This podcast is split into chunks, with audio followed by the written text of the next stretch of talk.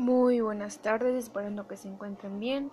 De nueva cuenta los saluda Abigail García Rodríguez. Y bueno, el día de hoy este podcast es con la finalidad de explicar, bueno, qué son los conectores lógicos. Bueno, los conectores lógicos son símbolos usados para combinar preposiciones simples dadas, produciendo así otras llamadas composiciones compuestas. Bueno, ¿Por qué solo se usan los conectores solo con las preposiciones compuestas? Porque al momento de utilizar los conectores, los conectores compuestos, perdón, los,